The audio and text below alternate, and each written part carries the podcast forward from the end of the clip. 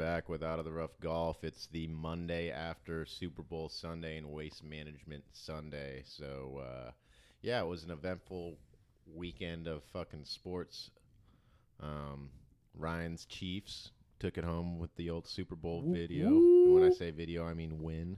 I was like, what is that exactly? I haven't seen the video if it exists. Yeah, it's out there. It's called uh, just the game, Super Bowl game. fair enough. They recorded it on video. The superb game. The superb Yeah. game. And then we had a lackluster ending to the uh, waste management with the Finau just yet again not being able to close. Yeah, I and guess come- lackluster for people who like Finau and not for people who Right, like I Webb. was gonna say as a Webb For, for, yeah. for the Webb fans out there, they're like, "This is the most heroic day I've ever I've ever experienced." I mean, yeah, I, I guess that's true. It could have been a glorious day for. Webb. Yeah, I, yeah. It's. I guess we could just start off the top with that, just being. Yeah, like I personally like Tony Finau. Like I do. I've always been like a big defender of his. He like he's consistently always doing well, and like you know he's made top tens in like a quarter of his starts. Like it's crazy, and uh I usually consider that a good thing. But it is rough when he's had himself in so many close moments to get the job done, and he just doesn't seem to do it. He's such a weird player. He's one of those guys. He's so capable of just going out and making birdie after birdie after birdie, and it just seems like he can just never piece it all together and seal the deal. And that happened again on Sunday. He just couldn't make any putts. Yeah, it, I mean it. It was a pillow fight yesterday. Him and Webb. It seemed like neither of them really wanted to win it. That really boring play through most. I think Webb had one birdie and a bogey through nine. Like it wasn't super exciting stuff, and nobody ever said like, "All right, I'm going to grab this tournament and win it." And it looked like Finau was going to do that when he took driver on 18 and then shit the bed. Yeah, I, I felt like there was probably more storylines going on than we gave it credit for, but the broadcast just did a really bad job of showing it. They like JT made a charge on Sunday, and you just didn't really see it at all. Like he's he finished T third, Yeah. and he w- went super low, and you never saw a thing. Yeah, and I think it was on 17 he had that bad shot that went in the water. Otherwise, he could have been right in the mix too. Like he was right there the whole day, and they talked about it a little bit at the end, but not a whole lot. Yeah, I for, for, me, I I'm I'm not bummed out that Tony Finau didn't win it. Like it did, it didn't ruin my day. And I just am just kind of sitting around waiting for like, come, when are you gonna do it, man? When are you gonna do it? Because it, it, it's it's bound to happen, but just not today, I guess.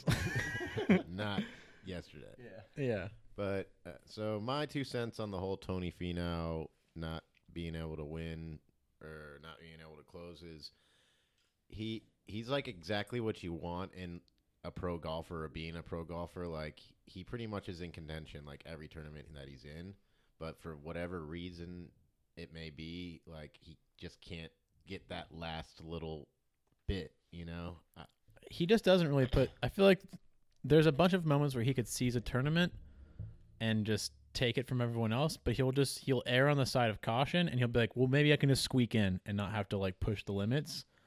And he should have not, he should have pushed the limits on 17 instead of waiting until 18 to do it. Right. And he could have had at least another stroke lead, and he laid back, and, I it feel cost like him. he took some club like some re- like reserve clubs like where he would normally take driver. He's like, okay, I'm gonna take three wood today on Sunday. You know, Yeah. He put a two iron in the bunker on one of the late holes, and then I think it was yeah three or five wood that he put in the bunker on seventeen. was five wood. Yeah, or it was like, man, your driver's been working. It seems like he was murdering the ball. They say he was the longest guy out there that weekend. that's like one of those things. I feel like some like maybe you know younger guys on tour only like that haven't won a lot where they kind of like change the whole way they play on Sunday if they have a lead coming into it in, instead Right. of playing like how they always play like a little more aggressive or whatnot. You know, but. yeah, that I- might be part of Tony's issue is where he comes in on Sunday with the lead, where he like is just super apprehensive when normally he's like going going for it. Yeah, I think his comfort zone is just kind of hanging back on Sundays, you know, kind of backdooring his way into a top five, just like not ever playing with the lead, not feeling like guys are chasing him, coming in from like the last time I remember him being in a final group of note was at that Shinnecock US Open when him and Daniel Berger were in the final group, and everyone just was like, "Oh yeah, they're not gonna do anything." And, Was like he in a playoff with uh, JT uh, overseas or whatever? he was at a playoff with Xander in Oh, that's 2018 what it at was, the Xander. HSBC. yeah. Um, but yeah, he uh, it just doesn't feel like he's ever got control of the tournament. It's not. It feels like he's riding a wave, but like he either like ends up just kind of coasting in, or he like he's never like really really controlling the entire thing. Yeah, it seems like he doesn't know before every round he plays. He's like, I could go nine under or I could go three over today, and it, it you have no idea which one you're gonna get. And I don't think he does either. And I think that's why what you talked about him playing safe. He kind of he's like, okay, I need to take away three over, but that also just eliminates him making birdies and stuff like that when he gets safe. And I think that's just not his style. Yeah, that's. I, I think that he just needs to play Sunday like he always plays, which is easier said than done, obviously, and none of us have ever been in that situation, so we wouldn't really know. But I can imagine that. Yeah, you feel like, especially sitting on a lead, you feel like you need to play it safe, so you don't let that those few strokes go, instead of just keeping the pedal to the metal. But yeah, Yeah, like I don't have any less respect for Tony Finau than, than I did before. I mean, he still beat everyone in the field besides one guy. It So- was also like, like I, I don't know. I I don't know. I kind of already knew that was gonna happen though too. You know. You Yeah, I mean, we were- had that feeling. I mean, we were watching it downtown, and I I remember just like looking up the TV and like seeing like, oh, they went to a playoff. Like that, like didn't surprise me at all. Like losing, right. like getting caught in the last two holes, I was like, yeah, it feels like something that Finau would let happen. Yeah. Like, and all the props to him being in that position to begin with, but it there's some guys that just give you a feeling of like, oh, that dude, that dude's two shots back, but he's gonna win it. Like he's gonna take over. He's gonna do it. I don't think of Webb as that person, but like if you know if like JT's in the hunt, like he's gonna track down whoever he needs to. Same thing goes for Brooks or or DJ or something like that. Like those guys, like when they really need to and they stop like playing to the fat sides of greens and they start attacking pins, like if it's their day and they're feeling it, and if they're in contention, they probably are. Like those guys are the people who are like, it's gonna go to a playoff. They're gonna track them down. Like they're gonna make it work. And Finau doesn't strike me as a guy who's going to chase someone down, and he's also the kind of person who doesn't seem like he can really run away with it. Yeah. He just kind of stays whatever the comfort zone is of like eking across the finish line. Right. Well, we should give Webb some credit. I mean, you pointed out today, like he's sneaky top ten in the world, really good guy. He's been playing great golf, so we should give him some credit as like one of these guys who can make a threat and make a push. Hey, I, I'm not a big Webb, Sim- Webb Simpson fan, but that he was 100 percent like gonna be one of my picks. Like if you didn't get him in Yeah. on the fantasy, Yeah. And I, I, I mean, he's yeah, he's a consistent, uh, very consistent golfer. Well, and I think the craziest thing to note with this whole thing is that Webb started off the first round even. Right. Like, and that was scaring the shit out of me because I chose him for a Survivor League. Yeah, that's And right. so I was like, uh, he better make the cut because the cut line was neg- was minus one, and uh, Dang, you Almost said- you, you chose uh, a winner for your pick. for the first week, That's what I did last year with Rickie at, at Waste Management. dang, both wait, waste management, both picks we got Yeah. right back Damn. to back season. Uh, um, so that I mean that that's just crazy to think that he ended what minus seventeen. Yeah. So the first day he went eight under. I think the second day he went eight under, and then he went one under on Sunday. Yeah, I think he finished at one. like under an un- unbelievable 54 hole stretch. Well, 36 in the middle Really, there. Like unbelievable. So the that that's one of those circumstances where you think to yourself like, wow, like you're never really out of it if you're like yeah, if you can go eight under in a day, it's like yeah, anything's reachable. Yeah, that course kind of leads to scoring though. yeah, it's not a super difficult course. It's, Especially it's the better than it last- used to be the- though. Especially the last few holes, like they're birdieable. You know. Yeah, uh, but there are also you saw several numbers on 17 people yeah, were I going mean, in the you water can all lose the time. it in the water. Although all the people that I was worried about because Webb went in the water on Friday on Yeah. that hole, but he still saved par because Yeah. you can pretty much drop from the water hazard onto the green. On the green, yeah, it's an easy up and down for most of those guys. I will say I've played out there, and there were You've no played the course? birdie holes. Yeah, I played it probably four years ago. This was before I really even played much golf. It was a Father's Day deal for my dad, and it kicked my ass. There's no doubt about that. I think I shot like a 110. It was really bad. I mean, Yeah, it, know it's, the it still looks like a fun course though. yeah, it was a really cool course. I really enjoyed it. That was actually the first time I ever played with a caddy, which Yeah. was really cool. We could transition into fantasy league though. Um, Yeah, let's do uh, quick little, you know, leaderboard update for uh, all the people that are interested in how our last podcast we did. We did the Also, draft. just to just to roll back real quick on something from Waste Management, freaking Wolff and Hovland missing the cut. I guess that kind of ties into yeah, we can we can Yeah. get to Yeah. it in a second. So I think there's kind of some interesting symmetry right now. So there's seven guys in the league. There's three of us here, and the three people here round out the fantasy league on the scoreboard. We have the person who's in first right now. We have the person who's in the dead center right now, and we have the person who's at la- in last right now, all on the podcast. Hmm. So I think we could probably start from the bottom from the bottom up, and uh, could the guy who is running the last team in the league right now speak for a moment about his team and how they're doing? Well, that's me, and let me just tell you that we're just starting slow. We're we're going to frick, we want to peak at the right spot. You know, we don't want to peak early. We're just getting the ball rolling.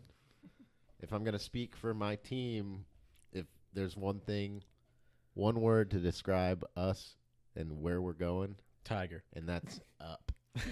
it's Tiger. I love it.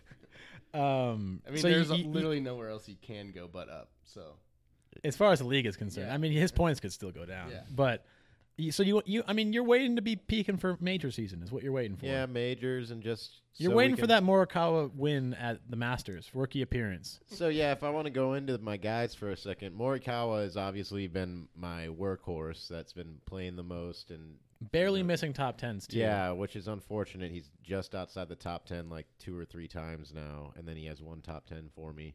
Um, I mean, you just got three main glaring red flags right now that just aren't performing for you. yeah, I mean Wolff has been out the, outside the top ten a couple times too. So, but he also just missed the cut at Waste Management, which doesn't feel good because he played. It was his first pro debut last year, and he played well there.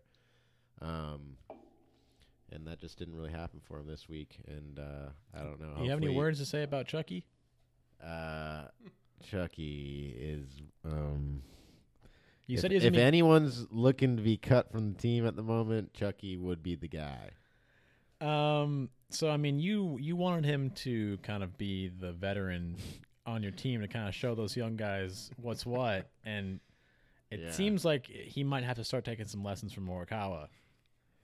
No, I mean just because you know maybe his game isn't informed, but that doesn't mean he doesn't have the knowledge that these young bucks need to, you know, hone in their own game and you know take take a take a page out of Chucky's book and just read it over and over for a bit. And All right, all right. Well, I think uh, we can move up from there. I think that's from our bottom spot, our second to well, last. Well, no, let me just oh. say a couple more things. Oh, all right, all right.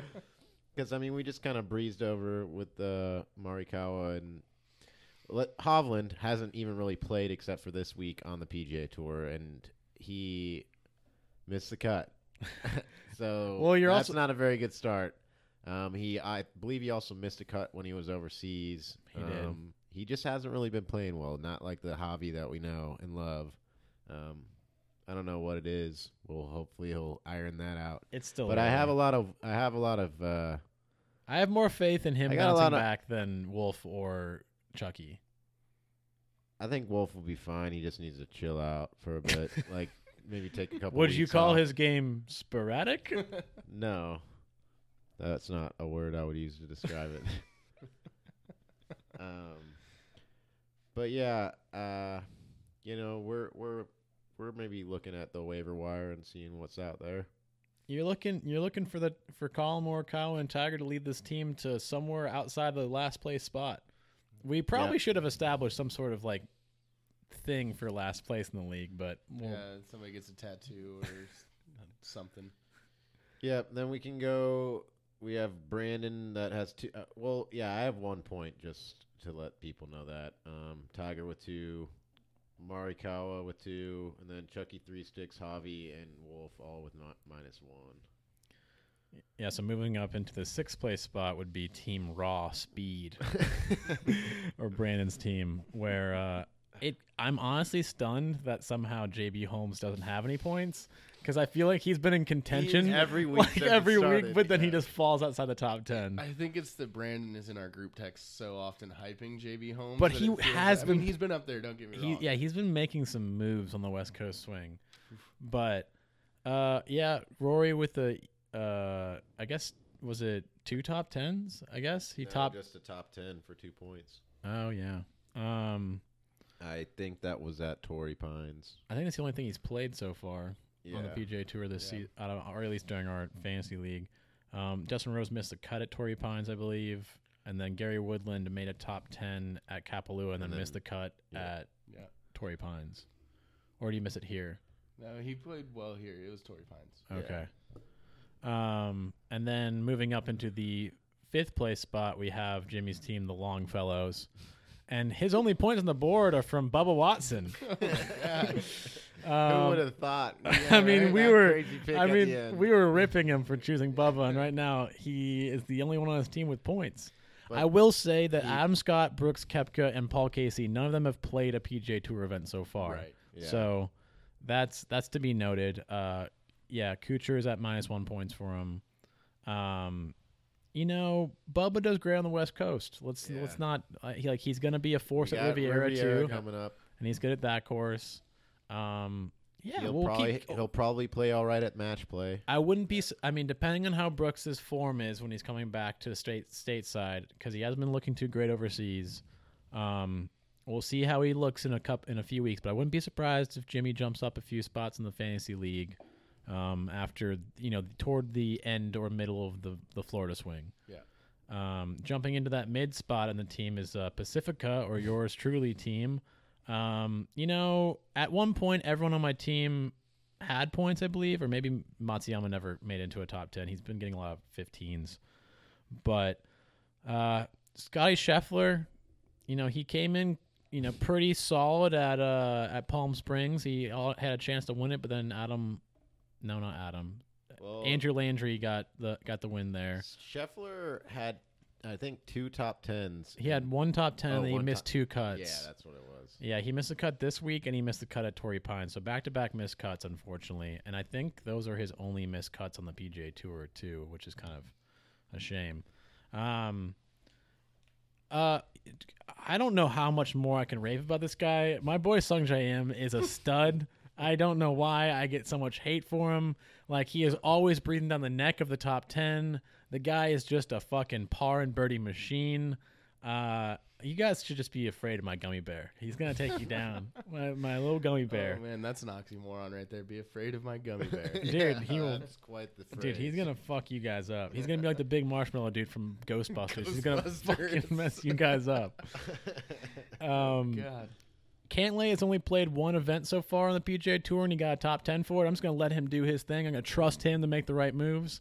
I think he's gonna be playing next week at Pebble Beach. He's gonna be playing at Riviera. He's a California boy. He's gonna he's gonna do his thing. Um, Xander, I'm honestly stunned that he missed the cut at Torrey Pines, considering he grew up next to it. yeah, that's a tough look. Um, I'm also stunned that he started off T5 yesterday Yeah. for round four and somehow shot three over. I don't I don't get it. I, Scoring was weird yesterday too. The winds were swirling around. Like yesterday was a weird day for everybody. I think yeah, I don't know. Uh, he's gonna do fine. He's gonna win like one or two Yeah. majors this year, so he'll be fine. one or two majors. Hot Yeah. take coming out of the upper deck here. Didn't you make a bet on that? And jumping up to the fourth place team, we have Ando's team. Who, Um, it, which I'm the most surprised at where he is in the rankings right now. I thought he wouldn't be as high as he is. so here's the thing: is JT is clear, clearly carrying that team. Um, he I mean, could he also could there's Finau. He's doing and quite Finau could well. have had at six points as well if he had gotten the win this week. But you know, JT is definitely you know carrying the load for I this team. he would have been at at uh, seven points. It, what he wouldn't have had two here. He would have been at two instead of getting the top ten points, and he would have gotten Fi- four. So- Finau has four points right now. yeah, so if you didn't get this top ten, you take those two points away, and you give him four for a win. I thought a win was six. A wins five, I thought. Oh, wins five. Wins five. Oh, I thought it was Look at this. So wins, wins five. okay, well, he'd be at seven then. My bad. My All bad. good. Um, that makes more sense. Um, so uh, third place. So I'm doing math for JT. So he missed a cut then. JT missed a cut. All right. yeah, that he makes did sense. it at the Sony. Oh yeah, right. Yeah, we were just talking about that right after his win. He was hungover, dude. Let him leave him alone. Let it happen, man. Gotta Um, party when you win. Bryson sitting at zero points. Honestly, surprising. I think he he should be at negative points. Um, um, he's got raw speed now. Yeah, I was gonna say it's all this gains. wrong team. yeah. Um, Stenson. I don't think he's played on the PGA Tour yet. I He think he's been hasn't. staying abroad, getting his Saudi money. Um, And then Act- poor Georgian. George Jordan, I mean. Not not Georgian. I was like, who's from Georgia? Is this Kisner? the poor Georgian. um, Kisner. look, I, I'll be surprised if Spieth ends this season with positive or neutral points. I'm putting money on him at the Masters. I mean, he just dropped outside the top 50, right? He seems like a wreck. I, Dude, I mean, Wait till his uh so he, it's coming up on the the period of the year where it's going to drop his major for his Yeah. Birkdale major and when that goes he's gonna away outside he's, the hundred. he's going to be low. He's going to be like near 100 probably. Jesus. Um it's not looking good for our boy. No, no, it is not. Um yeah, so I mean, yeah, Andy's team, we'll see what happens when Bryson and Stenson start playing more on the tour. Um yeah, I look to s- I see him probably jumping up a spot too, honestly, Because think about the odds for Jordan going into the Masters. Like, Oh, it's you gonna think be. you're gonna get like 70 to one, 80 to one. no. you, no. Well, I mean, th- I think the public's gonna be on it a little bit because they are gonna be good odds, but I don't Yeah. think it'll be that high because the public's on it. So we're thinking like 40 to one, maybe. Yeah. At the end of the day, it doesn't matter how bad Jordan's playing. He always seems to make it work at the Masters. Yeah. It, Um, Yeah. I don't know. But jumping to the second spot in the league, we have Clint's team, Kling's Dynasty. um, his team is by far the most well-rounded as far as accrual of points. Yeah. Um, the leading scorers for his team is shared between Patrick Reed and Rickie Fowler, both with three points. Who, who, who? Um, and then two That points apiece Patrick for obviously. for Joaquin Niemann and Dustin Johnson, and then one point for Kiz.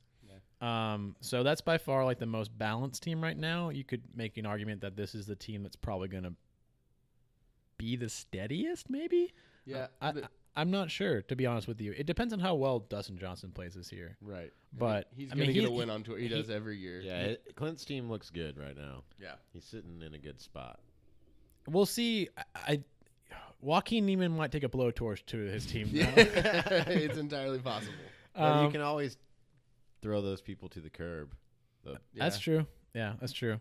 Um, I mean, and going up to our final spot, um, our number one p- person in, in the league right now What up? uh, clearly has someone he needs to kick to the curb that I could have called during the draft. I, I, I fully agree. I can tell you. Um, he's on. We're looking into the situation. He's We're- on notice. Um, there's no footage out yet. We don't know the entirety of the issue. Um, no, I really picked Molinari for the Masters for Augusta. That frankly, last year he won me a bunch of money finishing in the top three at Augusta. So I think we're gonna ride this train. Yeah, you got to to give the ball a little bit of time. Yeah. So here's the interesting thing: is that like, if he's not performing well, remember there's like a there's a matchup, there's a team event at the Yeah. majors, right. And if you have kind of a weak link, it might kind of screw you. doubles the points. It, it's all being taken into consideration. All right, I, all right, I, all I haven't come to any decisions, but I picked him for Augusta. It feels wrong to cut him pre-Augusta because I know if I do that, he's going to go fucking win the thing or something stupid, and I'm going to feel like an idiot. Um, but yeah, he is obviously the weakest link. Um, Tommy Fleetwood, I don't think he even played an event yet on He tour. no. Um, Abe He- Ancer, He played pretty. He's been playing pretty well in the Middle East, though. yeah, so we're I'm counting on him to have a big year. I'm hoping he can get me a win. Um, he's got to be hungry for a major. That would yeah, I wouldn't count him out for any of the majors. He plays well at majors. Yeah. Um, Ancer, if I'm being honest, that was a relevancy or recency bias situation. I still think it's a good pick. I, I like him a lot, but the the reason that I went with him was absolutely because we recorded this the day. I honestly, I Cup. you know what I, I you know like I can make an early call on right now. I bet you he at least makes it to the semis at the match play. yeah, I can see that. I would not be surprised by that. I mean, he played really well President's Cup. That's same type of format. Um, obviously, And ACC just feels like his kind of course. Yeah, yeah, totally agree. So I feel good about him. Uh, he's comfortable. He doesn't have to worry about waivers like Molinari. Obviously, my guy Webb big win this weekend. Kind of eked it out at the last minute. I, I seriously, I quit watching when he was on the green on 18 because I was like, they're both two putting here. It's over. Turned on the Super Bowl, and then Dave texted me, and I was like, oh, sweet, eked out a win. I'll take it. Um, and then my guy Rahmbo, he- he's been lights out this season. I feel like he's gonna be in the mix and everything. He almost He's fought into debatably the top like ten. the hottest player right I was now, gonna say, as far as the game goes, like playing the best golf. I think. I think he could win the FedEx Cup this year, no question. I mean, you should put on record what you think is going to happen this year with Rahm. What do you mean? How you? Well, you you're very confident that Rahm not only will reach number one in the world this year, but he will maintain num- number one in the world longer than anyone else this year. Yeah. I like that. I mean, it's not crazy to me. I could see that. I think it is crazy. Yeah, I mean, we'll see, man. He's. I think uh, Rahm's a dog. Yeah, I agree. I def- think Rahm I think Rahm is a tenacious competitor that will do really well on tour and he will continue to do really well on tour. To say he will be like the dominant force that will maintain number 1 for the majority of this year is a bold statement considering he's third in the world. He has to leapfrog both Brooks and Rory to maintain it and he's already a month behind Brooks. Yeah, Brooks already has a 12th of this year and the book says him is number as 1. Number one. It it would be tough. It would be really hard for him to do. Um, but he's playing of, like, lights this out right now. So not I- annually. We're I- talking. I, I don't get it. Like the season is already the season is going on now. The season will end in uh, like the end of August, beginning of September, September. Yeah. and then he won't even do the most of his movement work until the race of Dubai, Yeah. which is at later part of this year. So he's going to be actively going for it the entire year. Yeah, yeah. It, that I think he could get to number one. Whether he could maintain it longer than anyone this year is a, a stretch, but it also feels Yeah, you know it's doable. I think he's playing lights out as long as his problem is when the wheels come off, the, the fucking car catches on fire. If he can just kind of use that fire and that temper, but not get out of control and play himself out of tournaments and yeah, but I feel like he gets more he gets more fired up when he's in contention and he loses it versus Yeah. like when he's just playing bad. right, Because to him, it's either win or nothing. yeah, And so like he makes enough money, he's far enough in the world, he's he's got exemptions for everything. Like he's not worried about getting into events. So for him, he just wants to win.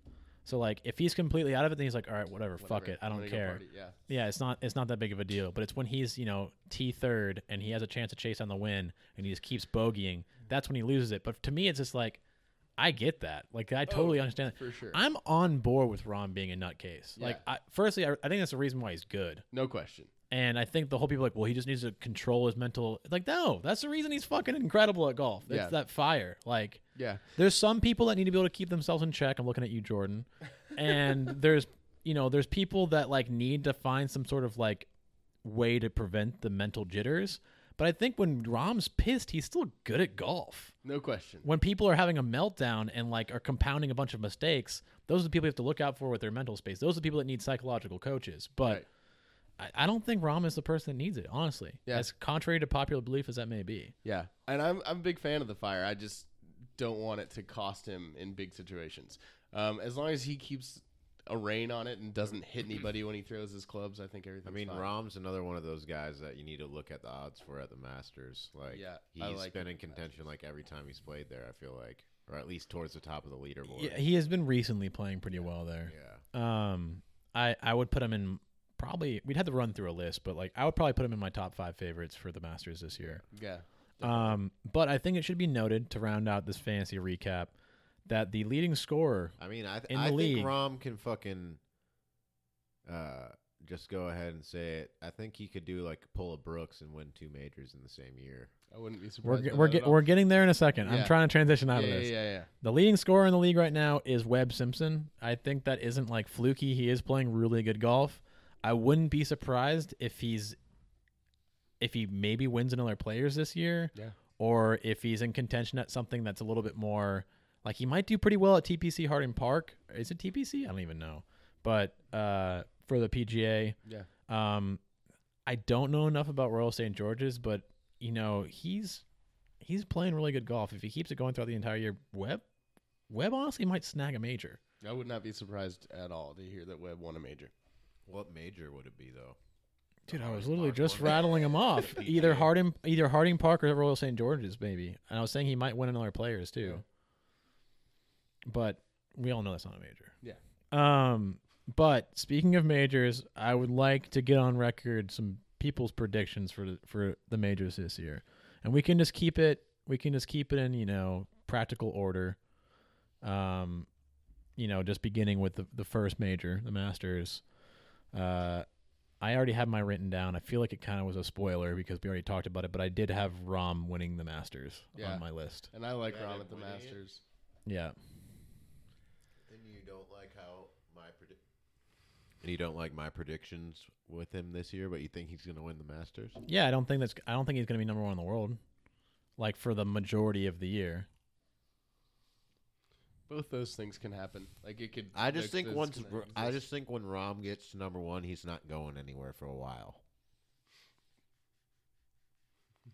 what? we we will see. We will definitely see. I I like Rahm a lot in Augusta as well. He was that was one of the reasons I put him on my team. Um, I really like JT there. I'd be interested to see that. I He hasn't historically played very well in Augusta. Yeah. I just feel like he's been playing well. He's already got a win this year. Uh, He was not happy how he played yesterday, and like you said, got T three at Waste Management. Like, I think he's playing to the level where he could get something done there. I know historically that's not necessarily the case, but I think that's definitely got a chance to happen. Yeah, I mean, in my head, I like I truly just want Xander to win the Masters, and he he got T second there last year. Yeah. He's figuring the course out. Like I think he's a good pick for it. Sure. I just have a feeling that Rahm's going to win it, just somewhere in my head. But it doesn't. I I just don't think it. I think Rahm might get to world number one this year. I just don't know if it's going to be just for like a brief flash, Sure. like Justin Rose that one year where he had it for like, or JT that other year where he had it for like they had it for like three, six weeks apiece, like just not very long. Yeah. Um, but who knows? I mean, that it, it's not like he wouldn't deserve it. I, Yeah. I don't really know. Um, Uh, so earlier you're like, yeah, I would put Rahm in like my top five for the Masters, so, but really it was just your top one. Top one. I'd put him in my top five. Top and by five. top five, I mean top one. He would also be in Well- my top four and my top three. And Yeah, my I'm- top two. I don't. I, I was trying to say it more in the sense of like I think he's uh, like an obvious pick to be a top five guy. I Yeah. personally have a feeling he's going to win it, yeah. but I, I it's hard to argue with someone being like if Brooks is on form, he's going to win the Masters. Right. Like if if I'm just a little bit wary of Brooks right now See, I'm not. in I- general because I'm a- of how he's been playing recently and how it's look like how he looks and but I'm also going to contradict myself because of my pick for the PGA this year too, which is Brooks. It's fair. All fair. but yeah, so I have Rahm for the Masters. I don't know who you guys think is going to take it. Well, I'm not saying I think this, but we definitely have to talk about Dave's favorite person, the Big Cat, coming back after winning it last year. Do we think he has a chance? Of course he has a chance. I, I think it's ridiculous for anyone to say he doesn't have a chance. Like it's fucking Tiger Woods. Yeah. And whenever a people lot of things came in line at the end of on Sunday last year for him to win, though. No question. No, one thing came in the line. I mean, they went into the the, the mole fucking choked. Yeah, the They'll- only they went into the water on twelve or yeah, twelve, right? Brooks had No. that weird bogey on 18. If he doesn't bogey that, then they end up tying and it going was to a playoff. the main thing that ruined it for for anyone else trying to chase down Tiger was Molinari going in the water on 12 and on 15. Yeah. Mm-hmm. Those were the main things. Brooks going in the water on 12 was shitty, but he had more than enough opportunity to claw back, Sure. and he never did. Right. So I I wouldn't say that like all of these amazing dominoes fell into place for Tiger to win the Masters. Like Molinari blew it. That's true. Yeah, Molinari should have won that tournament. It's kind of like the Jordan thing. Like Jordan should have won that tournament, but Danny Willett did. Yeah. What I mean, Tony Finau did it yesterday. Like that, that Yeah. happens in golf. A it lot of the definitely time. does. You have it to definitely have does. everything. I, and I'm not by no means like he won the tournament like you know it was historic, and I'm not trying to discredit that at all, even though it sounds like I am. But I was just saying that, like, yeah. Yeah, I would just my objection would be like a lot of things fell into place. I would say one thing fell into place for him to win it, which was basically Molinari dropping down from the one spot. It's like three or four dudes fell out of contention, Right. and all of a sudden Tiger was like, "Oh, here I am on top!" Like Yeah. playing mediocre golf. Like he was playing incredible golf coming in. Right. Um, I think is a complete uh, logical thing for someone to pick Tiger again. Yeah. Like he's playing good golf. He looked fine at Torrey. He looked good uh, at the President's Cup. Like if he continues to make smart decisions, if he just keeps caddying for his son, like do your thing, man. Yeah. Keep doing your thing. Um, yeah, I wouldn't. I wouldn't rule him out if he keeps his head down. He's just like, I'm trying to go for majors. Like, yeah. more power to him. I, w- I would. I don't know if I'd put him in the top five, Yeah, but I I would. agree with that. He would be in the top ten. Top Yeah. ten for sure. Maybe we're just outside six or seven. Yeah, I like that. I think that makes sense. Um, another one that I like, just because I heard him talking about the other day, is Kisner. I think that would be an interesting pick. No. No, He's from No. Georgia. He's he from plays Georgia. Augusta a he lot. plays Augusta a lot. He's been playing better golf in the last year. Like he's up there. It would be cool to see. Kisner would be one that you could put like fucking thirty dollars on That's and your win a lot of sleeper money. pick. Yeah, I just don't think he's long enough. yeah. I mean, I guess you don't have to be super long. I mean, look, Zach Johnson won it. Everyone did. always uses that example. Poor it Zach was- Johnson. Everyone uses that example, and like, it's it's uh, I one it's kind of the thing like the exception proves the rule, Yeah. and then the other thing being is like, it required a lot of things to fall into place to use Dave's uh, verbiage for that to pan out. It was it was before a lot of elongations have already taken place for the course. They've extended other holes since then. Um, but I think if you just look at the track record, like the people who have won here recently are fucking long. Sergio, It's pretty Patrick long. Reed, Pretty yeah, long. Tiger Woods, Pretty long. Rickie Fowler. Um, so I mean Jordan isn't that long, but Jordan is just Jordan. Yeah, I don't know how to really until we start boy. saying Kisner as you know, Kisner. Like I don't know if we can really make that You don't argument say for- that right now. I mean, he, he is his own guy. Yeah. Kiz is Kiz. I feel like I've heard that before.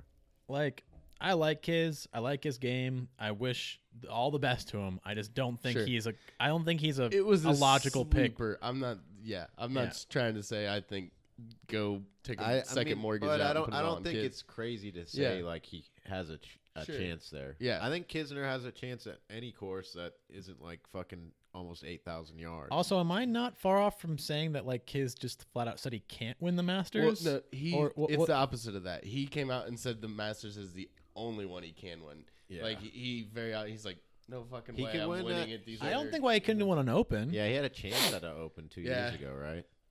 And I honestly Maybe. don't.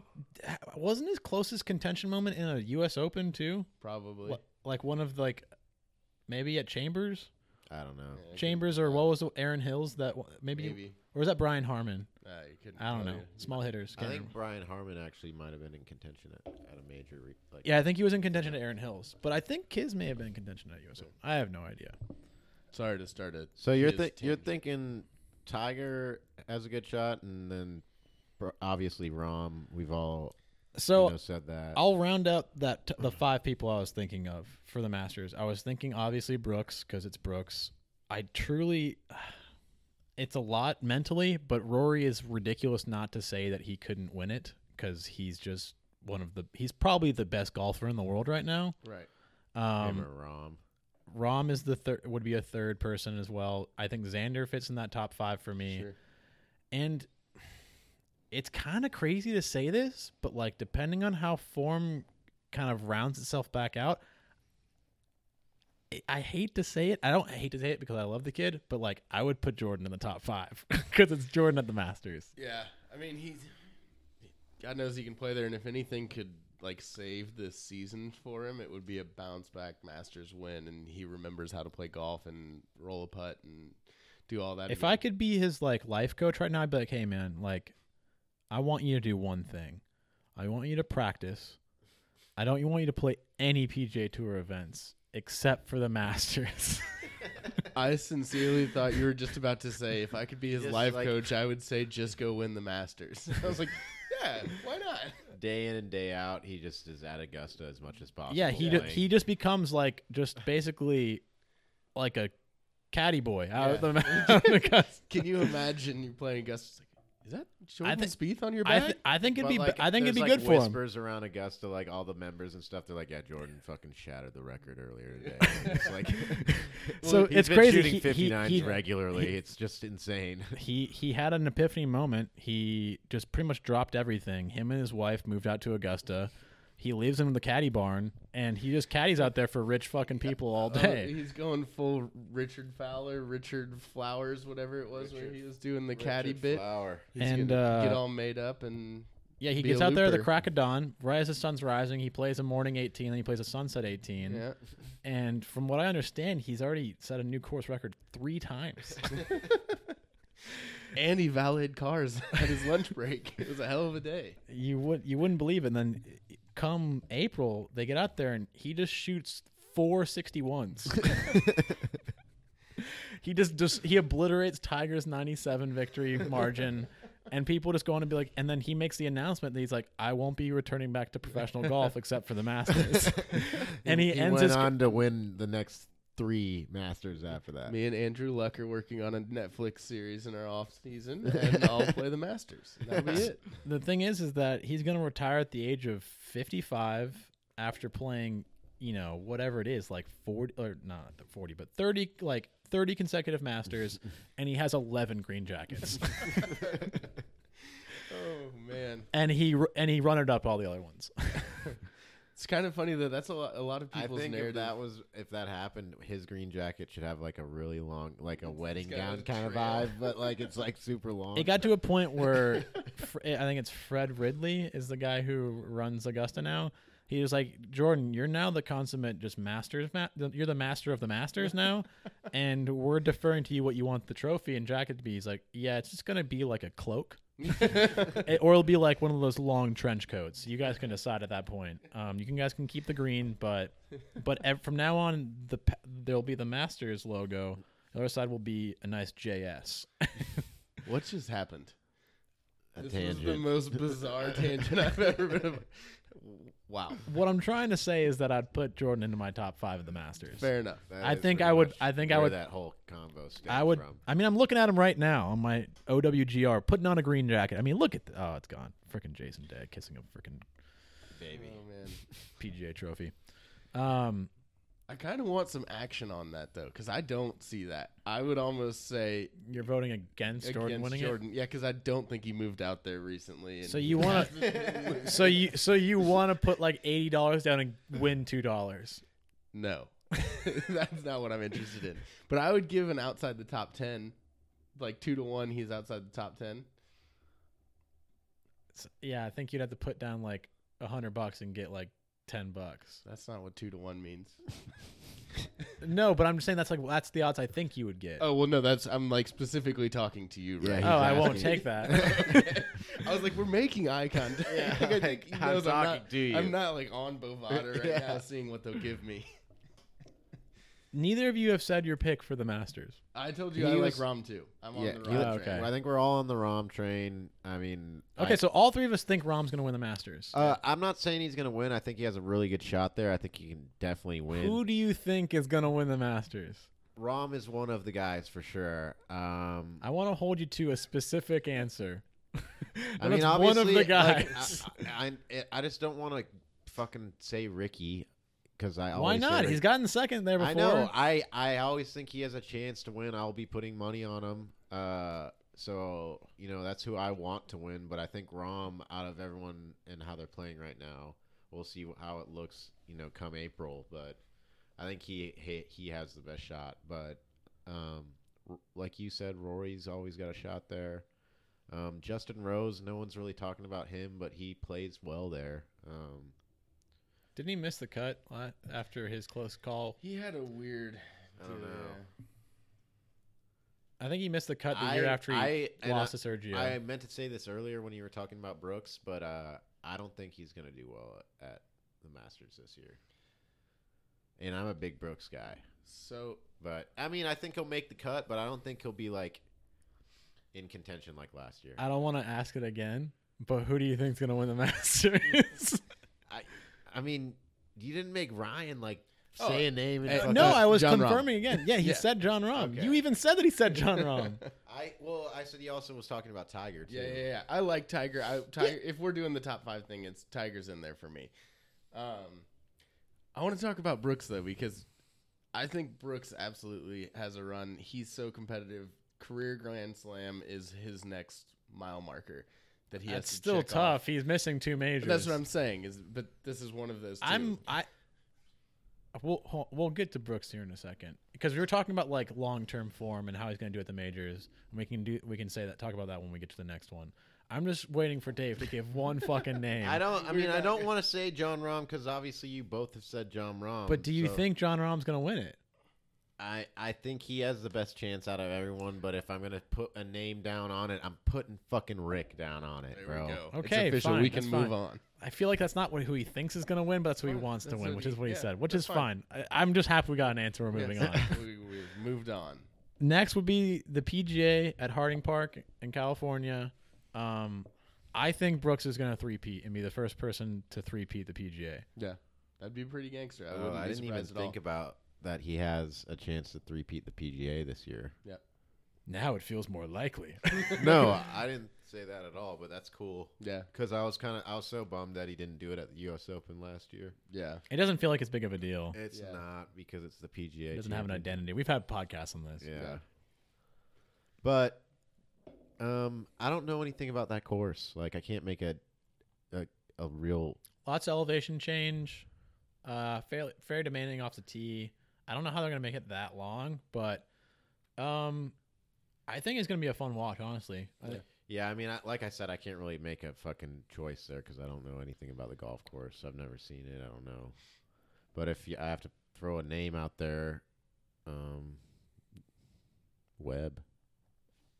That, that is a name. There you go. Dave's got Webb for the PGA. Fair enough. I feel like a little bit of recency bias, but you know, yeah. Well, hey- it's funny. I just didn't say Webb for the Masters because I was like, yeah, that's recent. well, I even said uh, when we were talking about Webb, Yeah. like he might take a PGA or, a, Yeah. or an Open this Yeah. year. So I mean, I mean, Dave, I, I could say I, I would say maybe JT too, but he always does good at PGAs. yeah. There's something about PGAs. Yeah. Um, who do you got? Man, I'm in the same boat as Dave. Um, I like the story of the three-peat of Brooks. That'd be really hard to do. Yeah, I mean Um, that, that's obvious. I'm cheering for Brooks to win that one. Yeah. like I I don't, I don't want anyone else to win that that one. But I sincerely though my my thought, and again, this is why I took him so early. I I like Rahm and everything, man. And obviously, I'm not expecting him to fucking win a Grand Slam this year and win, win all of the majors. I don't think that's going to happen. But I think he's got a chance at every single one of those events, and he'll be in the mix in at least one or two of them. I'm surprised he doesn't. question. I'm surprised Rahm doesn't play better at the Opens when he plays pretty well at like the Scottish and he plays well at like right. like all of these other link style like he probably will. It'll it'll happen. Like it, it just has to be the right course over there. yeah. But uh, my question is: so let's just say, well, most people say Tiger's the best golfer of all time. Where, le- just running with what you said, if let's say Rahm somehow did the actual year Grand Slam, them all, uh, every major in one year. Where would that put him? Obviously, it wouldn't be as good as Tiger, but he, would he be the would- second best golfer of all time? If of all that? time, Yeah, no, no. it, it would be the No. best. Oh, it would I be mean, Jack it would be- him no, for sure. yeah, I, I would actually say I would even put Brooks and Rory's still ahead of him. If he did a, a Grand Slam And so- in and so- one year, So here's the thing, and I'll, I'll give you my reasoning. because you can be hot for a All year you and have to then be is all you have to do is be hot for three and a half months. Yeah. That's it. You have to be hot for three and a half months. Winning more majors over more time is more impressive. Yeah. No, it would be. It would It's- be. it would be an amazing incredible story. accomplishment. It would be seriously an amazing story, and it would be incredible. It would be the best year that we've seen in golf since Tiger's Slam. Yeah. No, it would be incredible. I mean, and just imagine the storylines of all right, he's one two, we're going into the third. Is this even possible? Like it would be incredible. That being said, I don't. And I think think he's a great person to Yeah. do it too, because Yeah. like whenever I listen to Rahm off of the course, he's extremely articulate. I like his personality. He's a thoughtful person. Like I honestly do really like Rahm, like on and off the course. I think people would always like I would hate about the storylines that the media would have with him, but I would really really enjoy watching. He he would not be far down on my list of people I'd like to see do that. Yeah. no question. I think it'd be really cool for him to do it. Brooks would be an incredible story. Rory would be an incredible story. I would honestly rather see Rahm do it than Brooks. Yeah. Well, I think uh, Brooks would just turn into a robot if that were to happen. Like it would just, it would be an explosion. I just truly think Rahm loves golf. Yeah. Like I think he truly is in love with the sport in the same way that I feel like Spieth is in love with the sport. Yeah. I don't think Brooks is in love with yeah. golf. No, there's no. He said many times he's not. So for me, like I would love to see Rory do that. I would love to see JT or Spieth do that. I would love to see, dude. It would be fucking incredible to watch Tommy Fleetwood do that. Like Yeah. he still hasn't knocked out a major yet, but if he just rattled off a grand slam in a year, that'd be sick. But um, two more people I think are important to keep an eye on. It might be biased because of my team, but Xander and Cantlay would, Sure. I think are great picks for for Harding Park. One, they both grew up in California. They're com- they're familiar with the grasses, the climate. I, they're both ball strikers. Like that course is going to be a lot of elevation change, be able to handle different like you know lies and stances. They both played well at the Masters last year, which is a similar kind of dealing with elevation changes. Um, I think I wouldn't be surprised if both of those guys are in the top ten at at the PGA. No, that wouldn't surprise me at all. I think both those guys are definitely they're right on the cusp of it, and especially if, like you're saying, this course doesn't play as long, where ball striking really is everything, then they're going to be right in the mix. Yeah, yeah. So I have Brooks for the PGA. I think I think he's going to three-peat. Um, I think you're going to see Xander or Cantlay somewhere around hovering to compete against, uh, you know, put, putting pressure on him. Um, who do you have? If I wasn't going wrong, I I like JT. I think JT is going to get a major this year. I'm not sure which one it's going to be, but I would I would really expect him to do it. I think so. We'll go with JT on this one for the sake of not just saying Rahm over and over again. Yeah, and then Dave had Webb Simpson, which I honestly think is possible. So yeah, yeah, yeah. um, I don't know if you that one out actually think he's going to win it, but you want to put a name down on paper, which is fine. I He just didn't don't wanna know get that lectured course at all. Yeah. Like I literally don't know it, so I can't. It's hard to put a name to a course you don't know anything about. Yeah.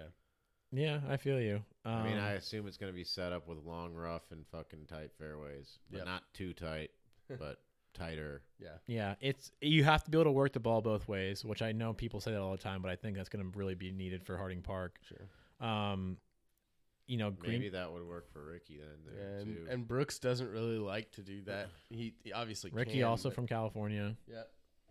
yeah, he doesn't really ever play good at California courses though. He Does doesn't he really, have a win at a California course? I don't think so. Did you win in Palm Springs? But that's not even really that kind of ca- Yeah, yeah. California. That's the desert. Yeah. But I don't know.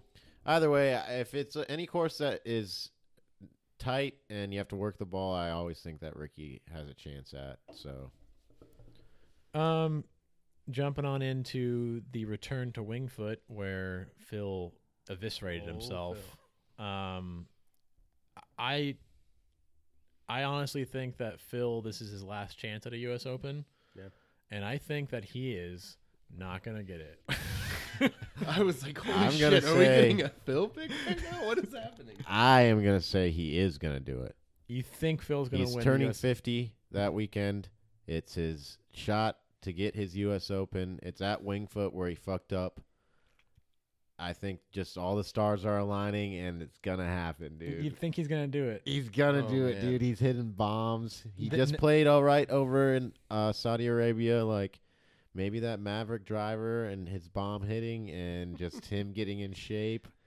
It's all co- the pro- coming the- together the- for his Winged Foot victory. The problem US is, is that I don't think bombing is what's gonna get the job done for Winged Foot. Yeah.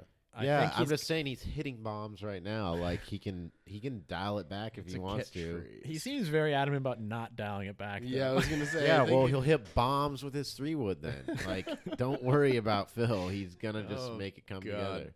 I I'll- think I'll take this bet too. By the way, if we want to get action on that. I think a good barometer will be how well he plays next week defending Pebble. yeah, no question. and he Um, always plays well at Pebble. People make excuses that he has to come back from Saudi Arabia and that's going to throw him off with time zones and getting tired and stuff like that. But fuck it, he's taking a private jet. The guy can sleep all he wants in that thing. He can sleep. He can also stay awake. he could do either of those.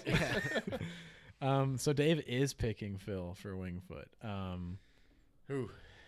It's a bold choice, I know, but I like the storyline. I like it.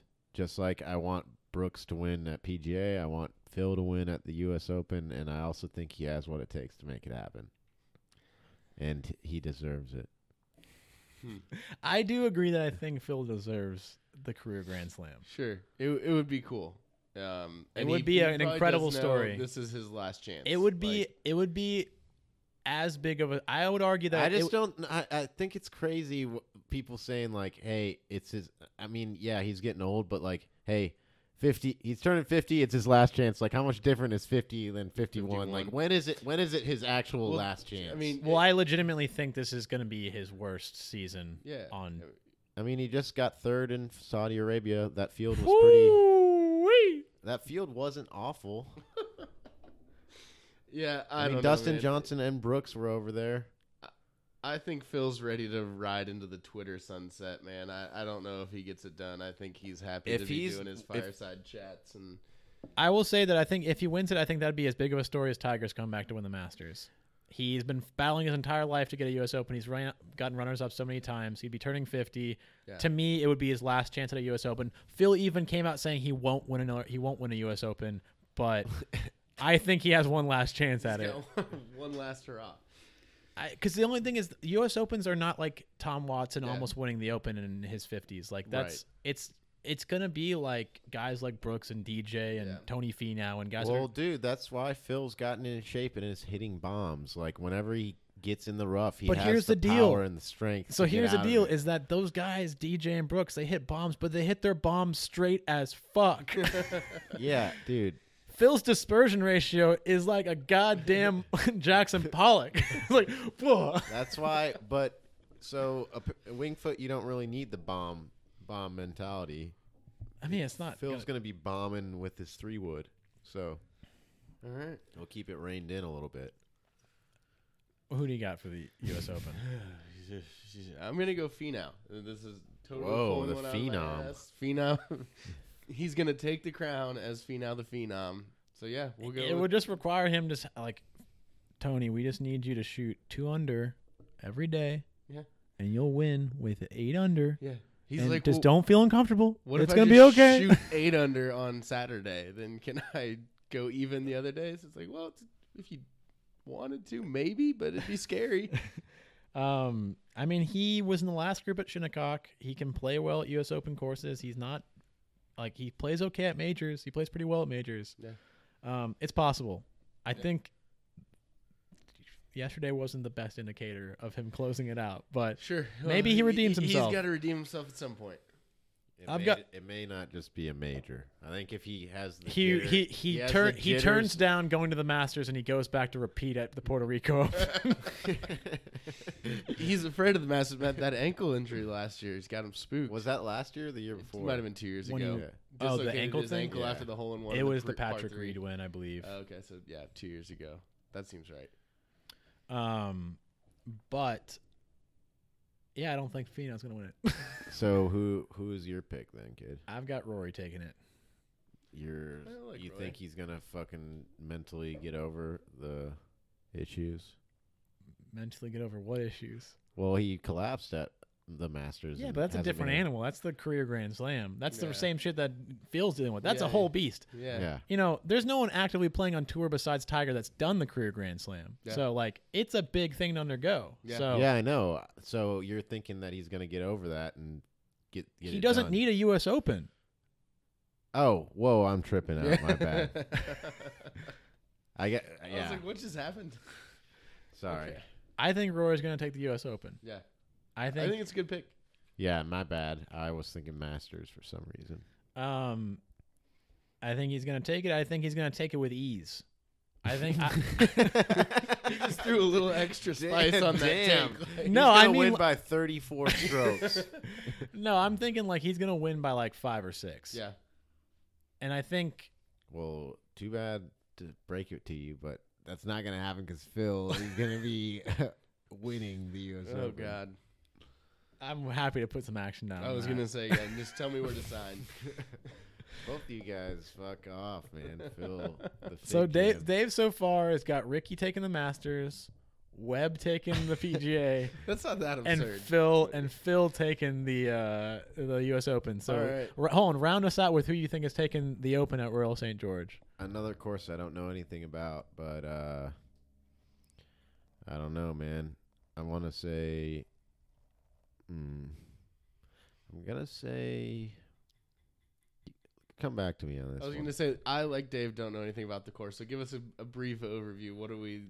Um, Gonna expect I mean, here. you're not gonna really see anything that's far outside the realm of what we've already seen for the Open a lot. Like if you, I mean, it's right along the same kind of family as you know a Carnoustie Sure. or is it not like a little park cuz isn't it in inland um It's It's it's, not- in it's it's, in England. course, it's in? England, and it's but it, the thing is, is that it's going to be playing similar to how those the wind's going to be a big factor. You're going to be seeing still a large differentiation between morning and afternoon. I mean, you're you're it's going to be is similar it going to. to be hard pan like links course or is it going to be receptive shit? I think it's going to be very similar to what we kind of saw at Birkdale. It's going to be it's going to be pretty similar to the kind of play that we we saw Jordan win in, and I I don't think you're going to be looking for guys that play differently. Like you're going to be looking at the same kind of guys that would win at a normal Open event than here as well. Huh, okay. Well, uh, who do you have? I've got Xander taking it. Xander. Interesting. Interesting. Interesting. I'm going to go Tiger. Fair. That's a fair pick. You know, he plays well that, that way. He can flight the ball well. And I uh sorry, go ahead. Um, I just don't think, I don't think the Tiger, I, I think Augusta and the Opens are going to be, if he's going to get up in his major wins to pass Jack, I think those are where he does it. I don't think it's going to be a U.S. Open or PGA. So that's, we're going with that. You're going with Tiger. Tiger, the big cat. Damn. I uh I also want to kind of add one and you know, you can either take it with a grain of salt like right there next to Webb. Like you could interchange the two. I think my boy Morikawa is going to take one. Yeah. Uh, the so you, PGA. are, are you you're take you're swapping out Webb for Morikawa at the PGA? Well, they're right next to each other. You can't. You gotta stop hedging your shit. Like you gotta make a decision. like he has like five guys for the Masters. I and then- love the confidence that you chose Phil with too. And then you hedge on all the other stuff. But Phil, you were locked in all the way. Yeah, bro. like there was no doubt in your mind, and the other ones, no clue. Yeah, I uh yeah, Morikawa or Webb for the PGA. Okay, we're we're backtracking though. We're talking about I Royal know. St. George. I just I, I uh just thought about it. and I I'm think- pretty sure it is seaside. It's I don't think it's inland. I'm pretty sure it's seaside, and you're gonna get similar conditions as you are you were seeing at things like Birkdale or Portrush or something like that. I'm going with Rickie again. okay, so you got Rickie for the Masters and for the Open. Yes. What a year for Rickie. Yeah, it's gonna He be a big seals year. one, and he just bounces right back. But I also think I think Rahm could win the Masters.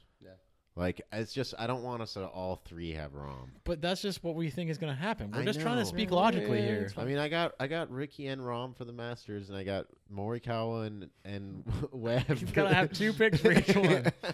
Oh man. Um, d- I remember this was the one of the things that Dave was always saying, just for the past couple of years now, when he's like, Rickie's going to win a major this year, and he always says like he's got a great chance at the Opens, and I, I don't know, man. Like he really hasn't Dude, he been. was playing well at the Open when we were over there last year. I know, but he was never in contention. Yeah, but he's got the game to win there.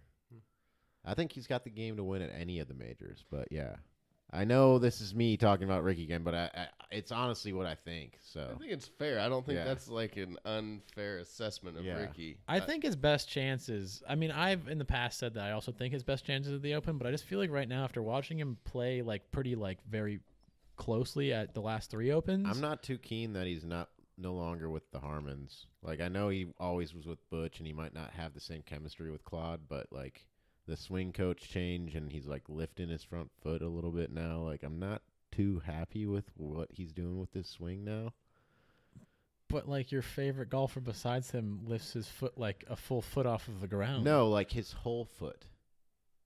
Have you not seen it? It's like I don't pay comes up attention to like- Ricky as much as you do. Yeah, So he's Anyway. taking his front foot completely off the ground. like almost like baseball He's style. like straight up loading. Yeah. That's crazy. I haven't noticed. I that haven't either. seen It's that like either. a very small amount, but Is he's he- doing it. Is only with driver or with irons? No too? irons. That's fucking. Nuts. I don't know. I don't think he's doing it with his driver, Ugh, that's just that's weird to me. And I, I think Uh, it's supposed to help with like the weight transfer and, and Yeah, like it in it, I don't. I don't know. I definitely do it, but I also have a. but it had golf like swing. I if I hope he knows what he's fucking doing and it's gonna pay off for him. But it makes me nervous. But I I trust I trust the trust the game. Fair enough. yeah. Who do you got for the Open? That's what I said. Tiger. Did you say Tiger? Yeah, Yeah, you yeah, said yeah. Tiger. Interesting. Fair. I will. I will take that for what it is. I mean, he was in contention at Carnoustie yeah, exactly. and got. I mean, he received his first beatdown from Molinari there. yeah. Almost received him at the Masters, but that was when Molinari was on his hot Hey, streak. look, if Molinari wants to beat him down and he's still on my team, I'd be okay with that. I wouldn't. don't I foresee for- that. I would rather lose the fantasy league if it meant. That's Tiger true. winning a That's major. Touche. Retracted. Um, yeah, so that rounds it out. Yeah. Uh, what's the, what was your four guys, Ryan? Uh, Backwards would be Tiger at the Open. Tiger, JT, and Who was your U.S. Open? who was my U.S. Open? Finau. Finau. That's Yeah, right. Yeah, yeah. yeah, yeah. And then I had Rahm, Brooks, Rory, Xander. Yeah. Dave had Rickie and Rahm. and then he had Collin Morikawa and Webb. And then he had Phil all by himself. Yep. Very confident about Phil. And then he had Rickie at the Open by himself. Yes.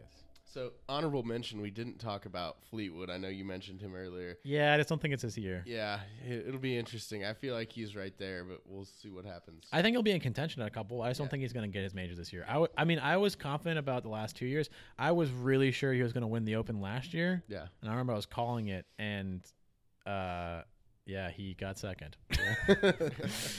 and he honestly should have won it. He just could not get it done. Like Yeah. he was just every single time he had an opening, he would just shit the bed off the tee. He was Yeah. hitting it so bad off the tee at Portrush. Well.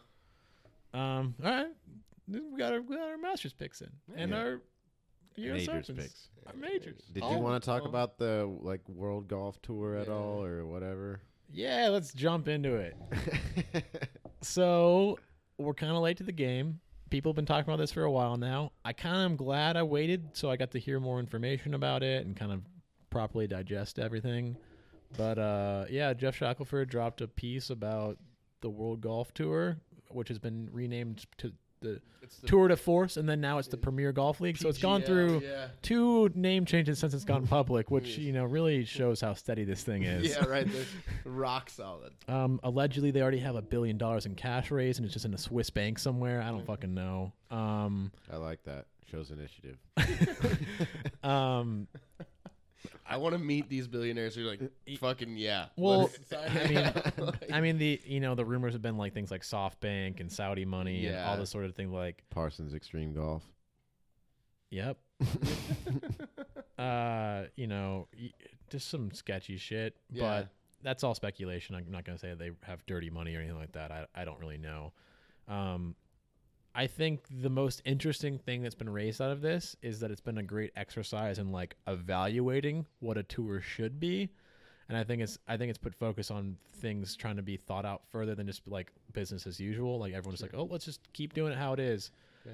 I think this came at an interesting time where the players get to negotiate about what they get, and with the new TV deals coming through for the PGA Tour and how much money they're is being just dropped off on their doorstep by the truckload from their new networking deals. Um, I'm just wondering if this is going to result in the tour actually being better and like trying to like better stage themselves versus any possible competition yeah.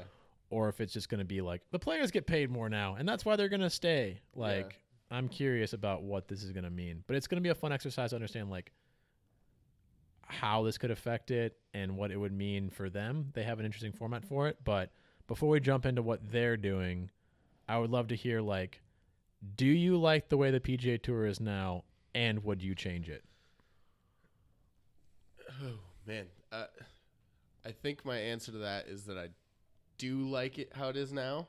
I don't think that I would specifically about how the events are formatted and things like that. Like there are certainly things about the league that I would change, but as far as like the structure, like sure, I think it'd be cool to see more team events and maybe doing more of like the match play and like incorporating more different games into it, like whether that's from World Golf League or whatever it is.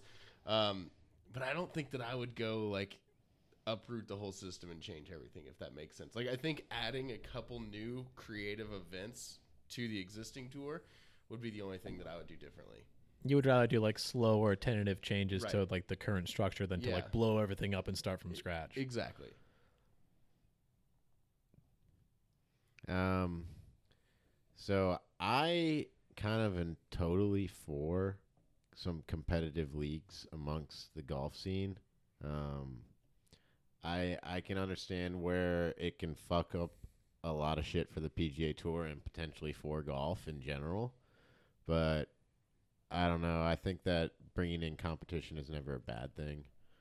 Um, I think it would be really cool to like have like let's say it is a smaller group of guys for this new tour and if you were able to go to some like remote courses that are really cool and it's really just the players there and if they do do some sort of like teams somehow because they were talking about that if it was w- like teams based on certain captains that are like now retired but these specific There would be na- owners. names yeah. in golf or Yeah. owners or whatever it may be. Um, it, you could have owners, but then you also have your coach which, Yeah. or captain that could be fucking like fucking Freddie Couples or whoever it might Yeah. be, Yeah. right? And uh, and they pick their team from a draft or something, kind of like the NFL and shit. I think that could be really cool. The idea of Um, free agency and trades would be really fun for golf It would be super interesting. because that's so much of the dialogue for other sports. But sports. and then then let's say you have whatever x amount of teams. Like what uh, is there going to be fifty or sixty guys, and each team is like whatever From eight, my- eight guys or something. From my maybe- understanding, it maybe was twelve teams of four, and it'd be say, it was Four is not 48. four is not enough guys in my opinion. I think you need at least six. Well, So, but the model that they were talking about, and we're already now talking about that league and not what we would want for our own league.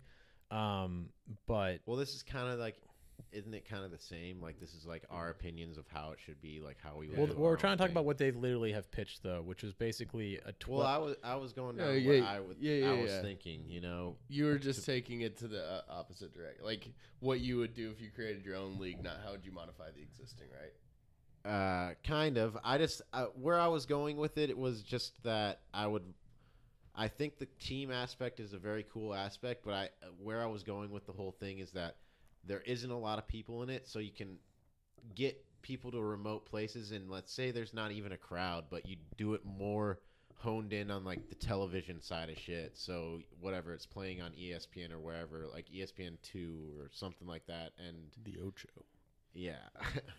and it's just more refined for that viewing experience. And it's a broadcasting centric model. Yeah, and you're getting to display like really unique, cool courses as opposed to like on the PGA Tour where it's like a pretty similar course week in and week out. You know, you don't get that huge, huge variety. Like you, you know, everyone gets so excited about the Open because it's a change in like scenery and type of course and stuff. If you got that more consistently, and if you went down to you know whatever South America or up to some of those courses in fucking Iceland and shit like that. I, you know, it'd be cool.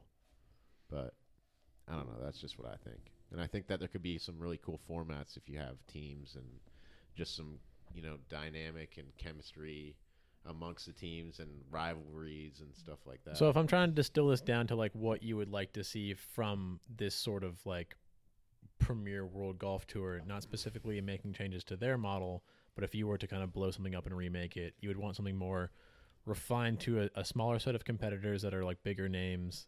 You would like the teams to be larger and you would like it to be more exotic places and focus on the broadcasting. Well, I think uh, I think that the teams need to be more than four because if someone somehow has an injury or something, you still need to be able to do the team event, right? So if you, you would you would on you would you would like your team event to be something similar to like the President's Cup or the Ryder Cup, correct? Yes. So the way that they've pitched it is more like Formula One. Yeah, I know. I, I which is different that. than the format with like an actual team event. Yeah, I, I, yeah. I I understand what they were saying, but I was trying to like like like what I was saying before. Like I was trying to say how what I would want it. Like, Right. Yeah. Okay.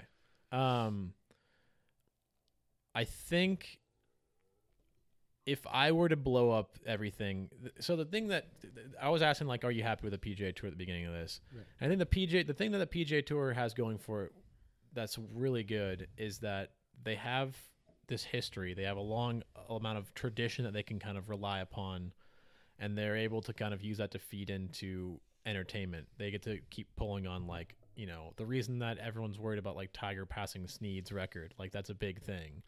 Like all these accrued wins and like they have all this legacy, you know, on it. Um, and then I think they do a great job of like putting on events in general. Like I think if you're a fan of them, like I've enjoyed going to golf events.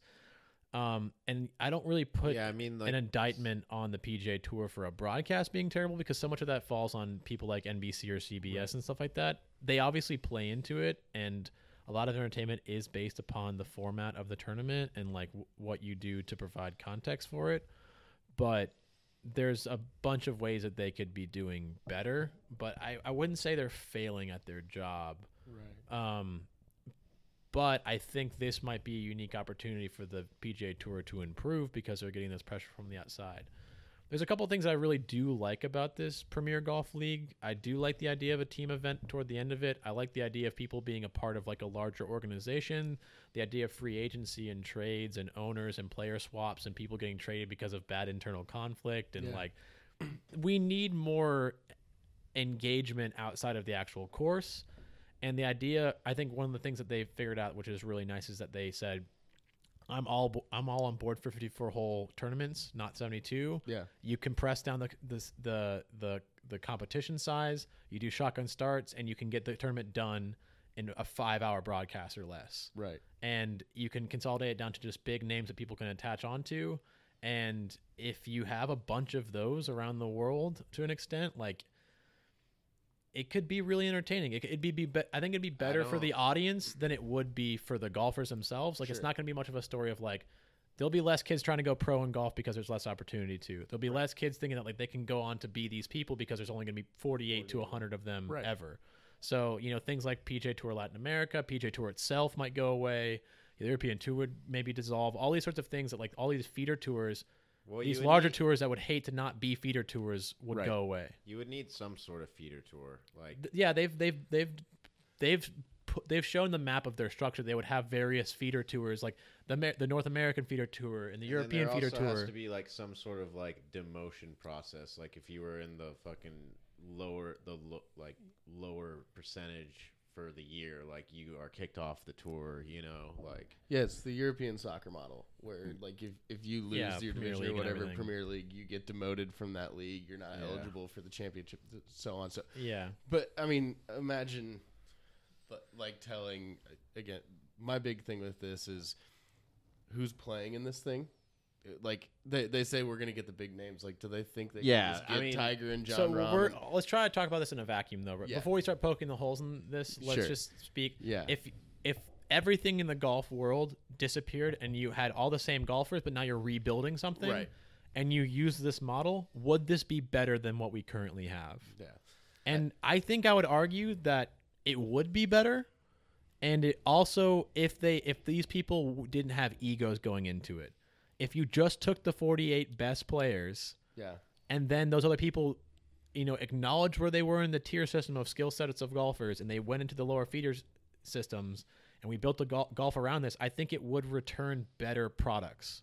I think we'd see better engagement from a- advertisers and watchers, and I would enjoy the broadcast probably more if it were focused like this. Because if you think about how good the coverage was for Kapalua, it's because there was only 34 guys on the field, Right. and they're able to cover all the shots, and you got more of a long form narrative with these guys. You got to watch their their rounds progress. well, and also like think about making like if PGL they're calling it now. Yeah. Uh, think about if they made a deal like let's say it's not with a normal broadcast company. Let's say they did something like with DAZN or something like that, where it's a subscription thing. Like yeah, the numbers might not be as good at at first or anything like that, but it could be I don't know. What if they got money from? What if Netflix did it?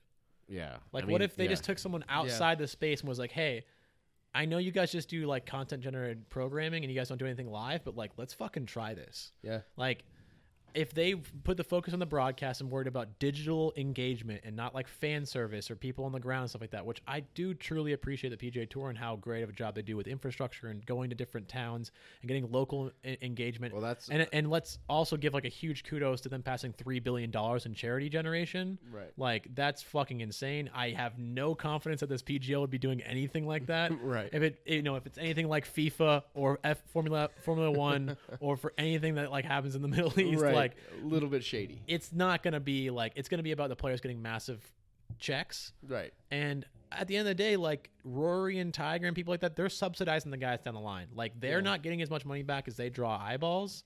And Joe Schmo, who's 160th in the world, is getting a three hundred thousand dollar check because he did okay that week, and no one went. no one was tuning in to watch that guy play.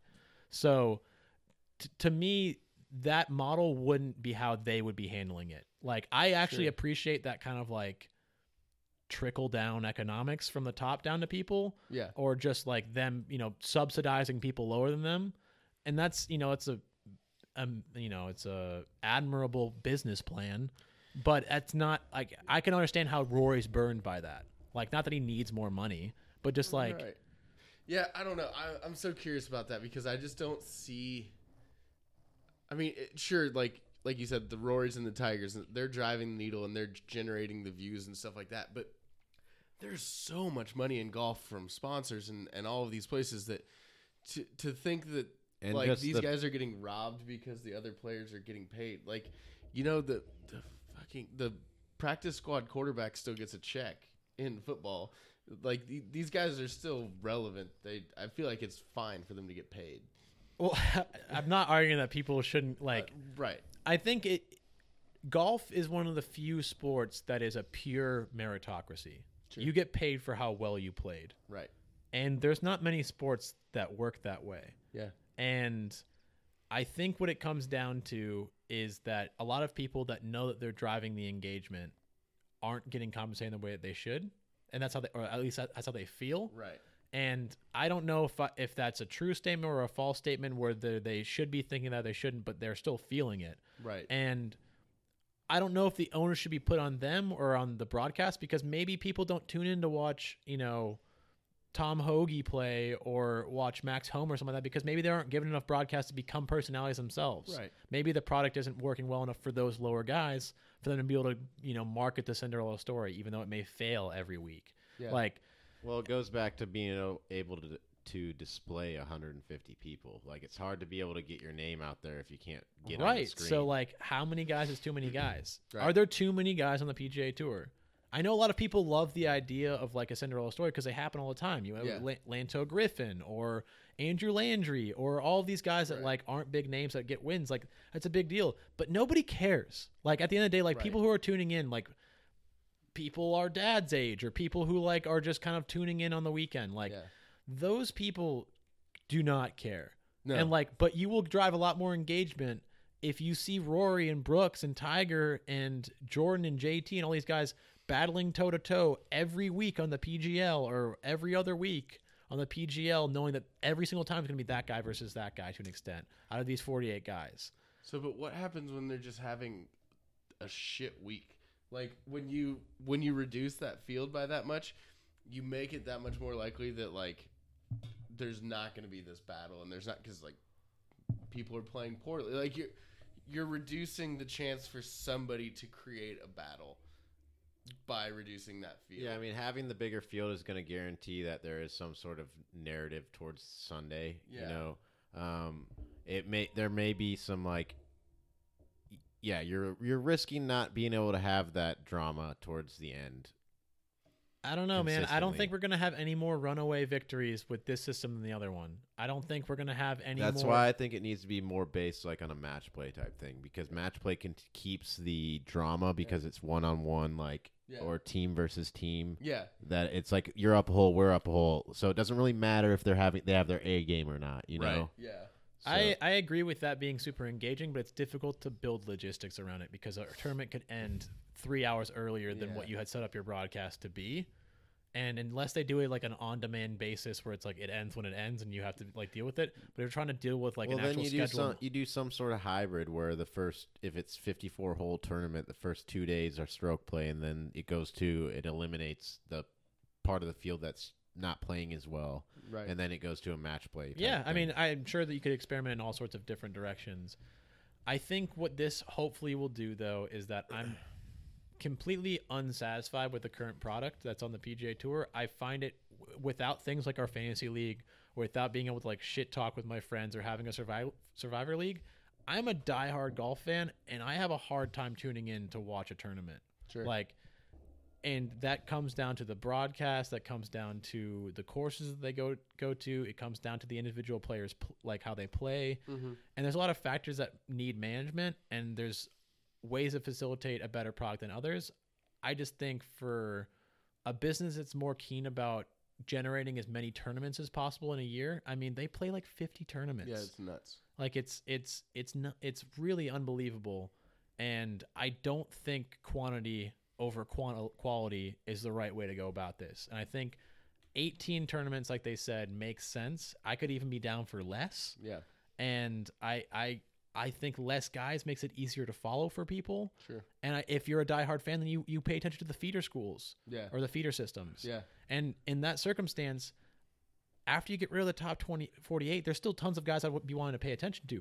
Jordan would be I was outside the top literally just 48. About to say Jordan's not in this league. And if he's in a feeder system, maybe he'll actually be able to win a feeder system, and then he'll be able to get Yeah. in for a little bit. also get your confidence up maybe too if you're in a you know winning events on a different right. thing. It would be more stuff for you to pay attention to. Yeah. I, I, I honestly think as long as people can check their egos for a minute and be like, this is a fluid system. You know, they do reshuffles every two months. Yeah, So after four tournaments or five tournaments, if you're, you know, if you're in the last eight of the 48, you have to go through a wild card system and see if you can play your way back into the 48 Yeah. or whatever it is. And those Well, be, that, that would be driving engagement every two months. That would Yeah. you would also want that to be like a season, like because you'd have teams, and then it's like, oh, these new guys are all of a sudden coming back into a team. Like you'd want it to be like a seasonal So- type thing. and the way that I think that would be fucking awesome, and I this logistically could make no sense. It could be a total pipe dream. I want to see the club sponsors be the teams. So you've got I think that would be cool too. Titleist, Callaway, TaylorMade. These are the major teams, and they're trading for players, and guys are leaving on free agency and so like. Yeah. So you get a little bit of that more conventional sports like free agency, like we always talk about in basketball. The trade deadline's the biggest time of the year now. I think that'd be super interesting to see how that all panned out. I guess you could do that with any team structure. That's but I kind of think the how clubs would be cool. NASCAR and them Yeah, work, exactly. anyways. Yeah. you know. I mean, yeah, Formula One, Ferrari, Porsche. Well, all that's what I meant. Formula One. sorry. Yeah. Yeah. So it's it's an interesting concept. I think it would also be an interesting way for them to be able to market more club sales when in Yeah. a world where I would like to see the ball and clubs being restricted. Yeah. And so they can go back to premier courses that have been obsolete because of technology. Yeah. So if you roll back equipment and companies like, how are we supposed to innovate? How are we supposed to sell clubs? It's like, well, make a good team and have your team perform well, and people want to buy your Right. shit. Yeah. And people, you're already selling gimmicks to people anyway. Your clubs aren't any better than they were two Well, years and ago. with a new league, you could potentially have just a ball, like the PGL ball, and Yeah. that's what you play with. Like, yeah. Th- Yeah, it's, it's like the basketball or the Yeah. football or the baseball. Like this is the ball that the PGL uses, yeah. and it's that would be cool. I, I think that would be big for the game, and that doesn't hurt. I mean, sure, it sells balls. Yeah, and the, all the all the that's what companies could still sell their balls to the public, but and no one even knows what the PGL ball is. That's just the ball that it, they play in the league. You can't get it for the public. Like that's just their ball. Yeah, So I like the idea of a lot of these things. Do I trust the PGL to be the stewards for this new league and this new possible like, you know, ship that everyone's supposed to get on and trust with their livelihoods and like the future of the sport and stuff like that? No. yeah, I don't trust that formula.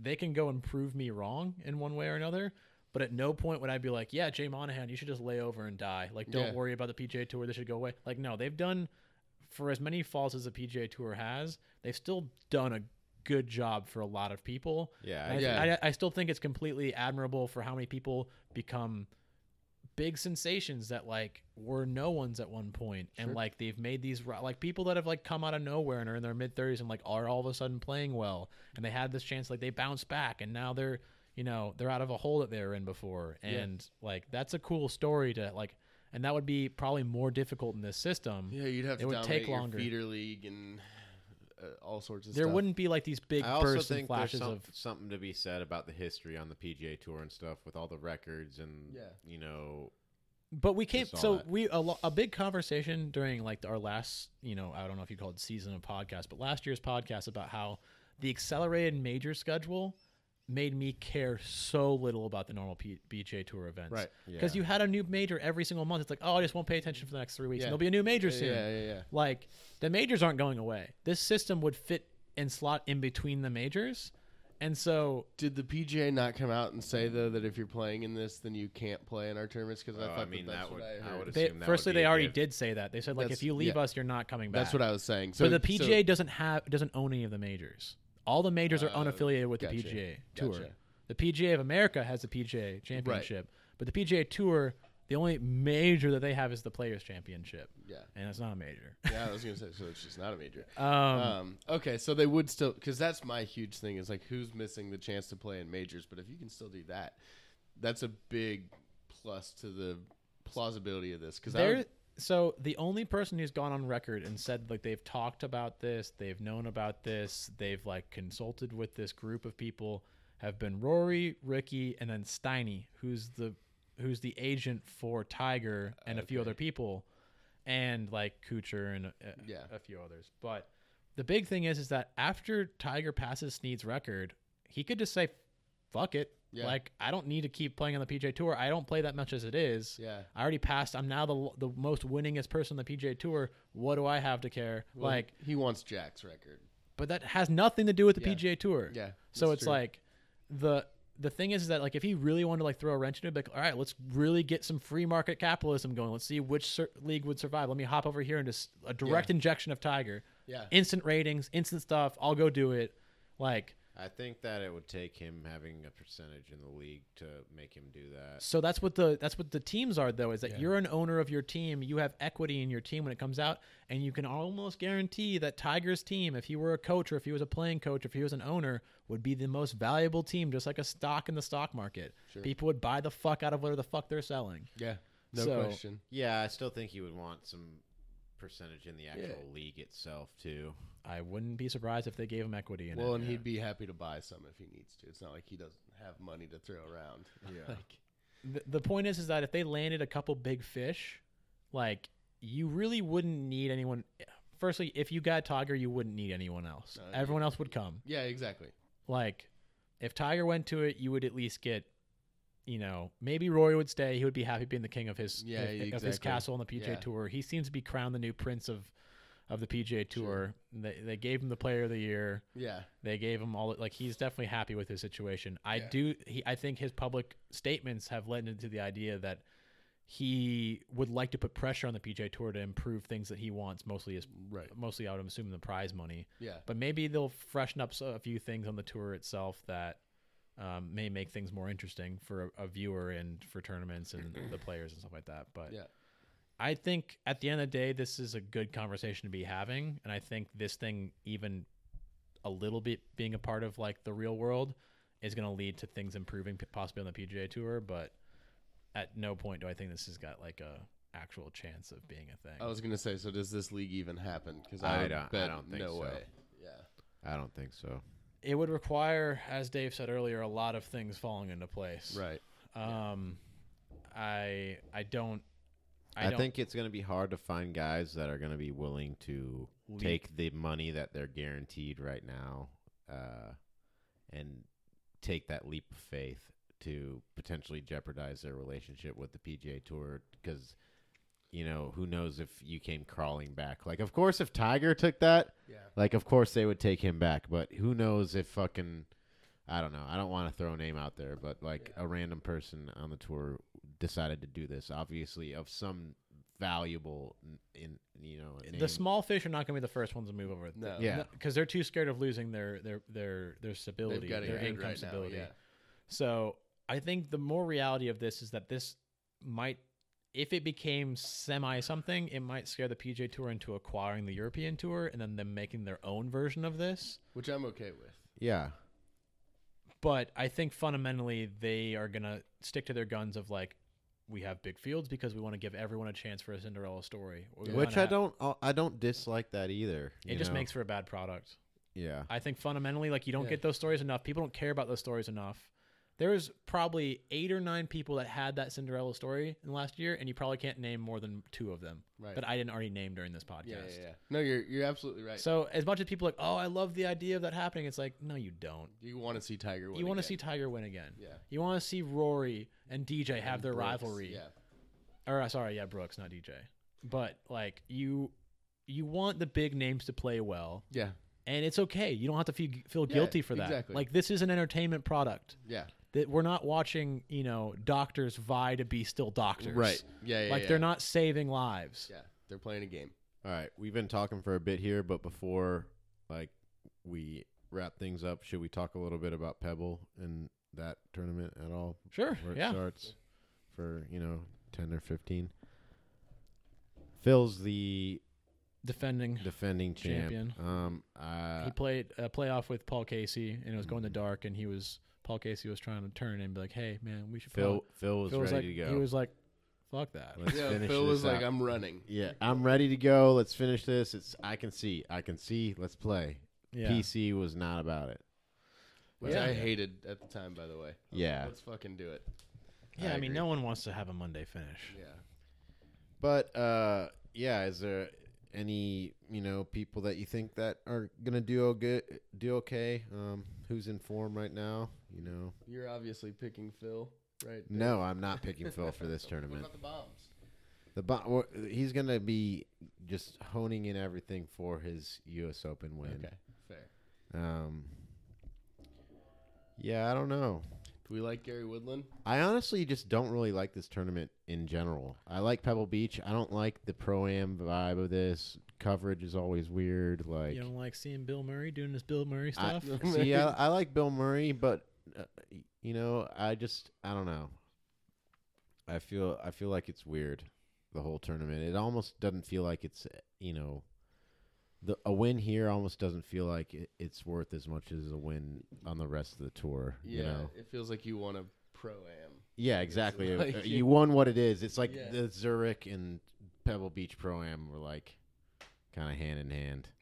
That's such a weird thing. to What do you mean? Well, y- I guess like the Zurich is a two-man team event with two pros. Yeah, well, whenever you're And listening then- to the broadcast and they're like, and we have here whatever did Ryan Palmer recently win? was John Zurich? Rahm Rahm and and Ryan Ryan Palmer. Yeah, and they're like, and uh, we have Ryan Palmer here. His last win was at the Zurich Classic, and then you're like, well, was that really even a win? It was like, that was kind of Rahm's win. Well, just in general, it's like, well, that's you can't really count that as like a Right. PGA Tour win, you know? Like you can because it is part of it, but it's just like it wasn't you; it was a team kind of thing. It's so weird hearing you chewing the team events when you're just riding for team events for like the last true, 45 literally like minutes. It, it's a di- it's a whole different thing, though. It's it's this is like a two man thing. The other would be a six man team, and it'd be more. But it's like a- fundamentally people sharing the victory. They needed. I get that. It, uh, the Zurich just isn't doing it right, in my opinion. Just I, I think ratings would show that. Sure. Okay. I I think there's a fundamental flaw in that logic, but I don't think the Zurich is a s- super like inviting or interesting event to me. But I don't think it's because of the team aspect. I think it's just they do a bad job with it. Um, but I also don't see what that has to do with the Pebble event. Like it's just a pro am going on during it. They're not using the pro am as part of right. I get that, It's but just like It's a gross event. Atmosphere. Yeah. Yeah, it's the atmosphere like that. There's they're just on the course playing at the same time. Like it, it, it just doesn't doesn't seem like it's as serious. You know, like there isn't as much merit behind a win. I there. see that side of it. I also see that, like, like it is. It, it's a tour win. It counts. It's totally legit. But it does just feel kind of like it's like, hey, we've got Mickelson grinding, and also Bill Murray's drunk in the stands. Yeah. what's, like, what are we doing? It, it just feels. It's fun. I enjoy this event. I like watching it. It's fun, but it does. It feels different to me, for sure. Yeah, okay. I mean, at the end of the day, like people love watching drunk people be drunk people at the waste management at 16 doing their gimmicky shit and like they're doing their own gimmicky thing for the pro am at Pebble Beach. Yeah, Like, but the waste management is the professionals are playing golf. It's not it like it's not like amateurs on the course playing at the same time that could hey, we have Joe Schmo that uh, hit 3 times out of the bunker and fucking Dustin Johnson's in his group and is just standing on the side of the green like fuck man, I'm not going to play good this week because I'm having to play with these fucks. You know. yeah, I get what you're saying, but I don't think this would detract from like the merits of it being like a PGA Tour win and like you didn't you still I just don't think people are taking it as seriously. You know? I think you're just not taking it as seriously. And I get though that the atmosphere is probably lighter and people are probably having more fun, but I think I don't think anyone's trying not as hard to win it because at the end of the day, like you still, like it's still a PGA Tour win. It's still the same amount of money. Like it's still a. I mean, I don't ever see people like saying like, dude, that time that Spieth won that Pebble, like. That doesn't really count. I don't You're think not wrong. anyone's saying that. Yeah. It's just that's just the way I feel about it. I I don't, don't know. I feel like we got to rewind the podcast when you're like, it doesn't even really count. Look, I don't dislike uh, this event. I think the things that are riding against it have more to do with the fact that the coverage on it is usually really bad because they're split between three courses, and they're trying to they're trying to keep up with the celebrities too. I think the reason that it feels less serious is because they're trying to do too too much Sure. and it has to do with the fact that they're hamstrung by light, daylight, so they have to play three courses. Mhm. They have more people on the course because it's slower pace of play because of the amateurs being there. So like they're it has an identity. They're sticking to it. It's not the most like hardcore like US Open vibe to it, but it's different and I, I, I like different. I don't mind, you know, that this is what they've chosen for the identity of it. And at the end of the day, I, I still think of it as a tournament that, you know, people would be proud of winning. Sure. Yeah, I don't disagree with any of that. I think it definitely is still a bona fide event, even though it feels a little wonky. And yeah, I mean, whoever wins this thing, they're certainly going to count it as a, a full blown tour win. There's no doubt about that. Um, as far as like a pick or someone who I think you should look out for, I'm obviously biased that I think Patrick Cantlay is probably the favorite to win it. Yeah. Um, you know, he's just a really fucking good player. You know, he, he grew up in California. He's familiar with the, the track and, you know, the grasses. And I've already said this a few times about him earlier for Harding Park, but I, it just makes sense to me. Um, DJ's gonna be back there, but he's coming back from Saudi Arabia. He, Yeah. I don't know if that's gonna hurt him or help him, but um, he's probably a pretty safe pick. Paul Casey is coming back. You know, Matt Kuchar. Brandt Woodland Snedeker won there plays- last year, right? He won the U.S. Open there, but Yeah. it was playing very differently. Okay. Um, I don't know if he's even playing this event though. Hmm. Um, I don't think he is actually, but I, the main guys to kind of look out for there would be DJ Cantlay, Paul Casey, Matt Kuchar, Jason Day, Phil Mickelson, um, Spieth if you're worried about Spieth playing well. Um, Snedeker plays well pr- there usually, and then they've got odds for like Matthew Fitzpatrick and Daniel Berger and Branden Grace and Viktor Hovland and stuff like that. Is I don't. Bubba playing? He hasn't played the Pe- he hasn't played Pebble really. Oh, Max Homa. Max Homa Yeah. might play pretty good there. He likes that course. Is Bubba not playing? Is that like a for sure thing? I don't think so. I don't think he's playing. I don't really remember him ever really playing that event. He'd play Riviera the following week, I know that. but I don't know. I wonder if Bubba's going to worry about doing the All Star stuff for basketball during the week. He always tries to play in the celebrity yeah, thing. celebrity game. and he was talking about how if he got into the celebrity game and his tee time wasn't good, he just wouldn't play on Friday or Saturday, whatever it was, Yeah. which is hilarious because like that's one of his best chances to win on tour. right. But yeah, I mean, the- If Bubba's playing, that's my pick. okay. I don't think he's playing, and I don't think he'd be that good of a pick there. But you know, it is what it is. Um, I would. I mean, I think Patrick Cantlay is a smart pick for there. Yeah, I agree with that. I like that. Word. Well, it's been real, boys. Yeah, There it is. that's all I got. Yeah, we it was fun, all boys. she We wrote. will uh Go Chiefs. go Chiefs, baby. Hey, hey, hey.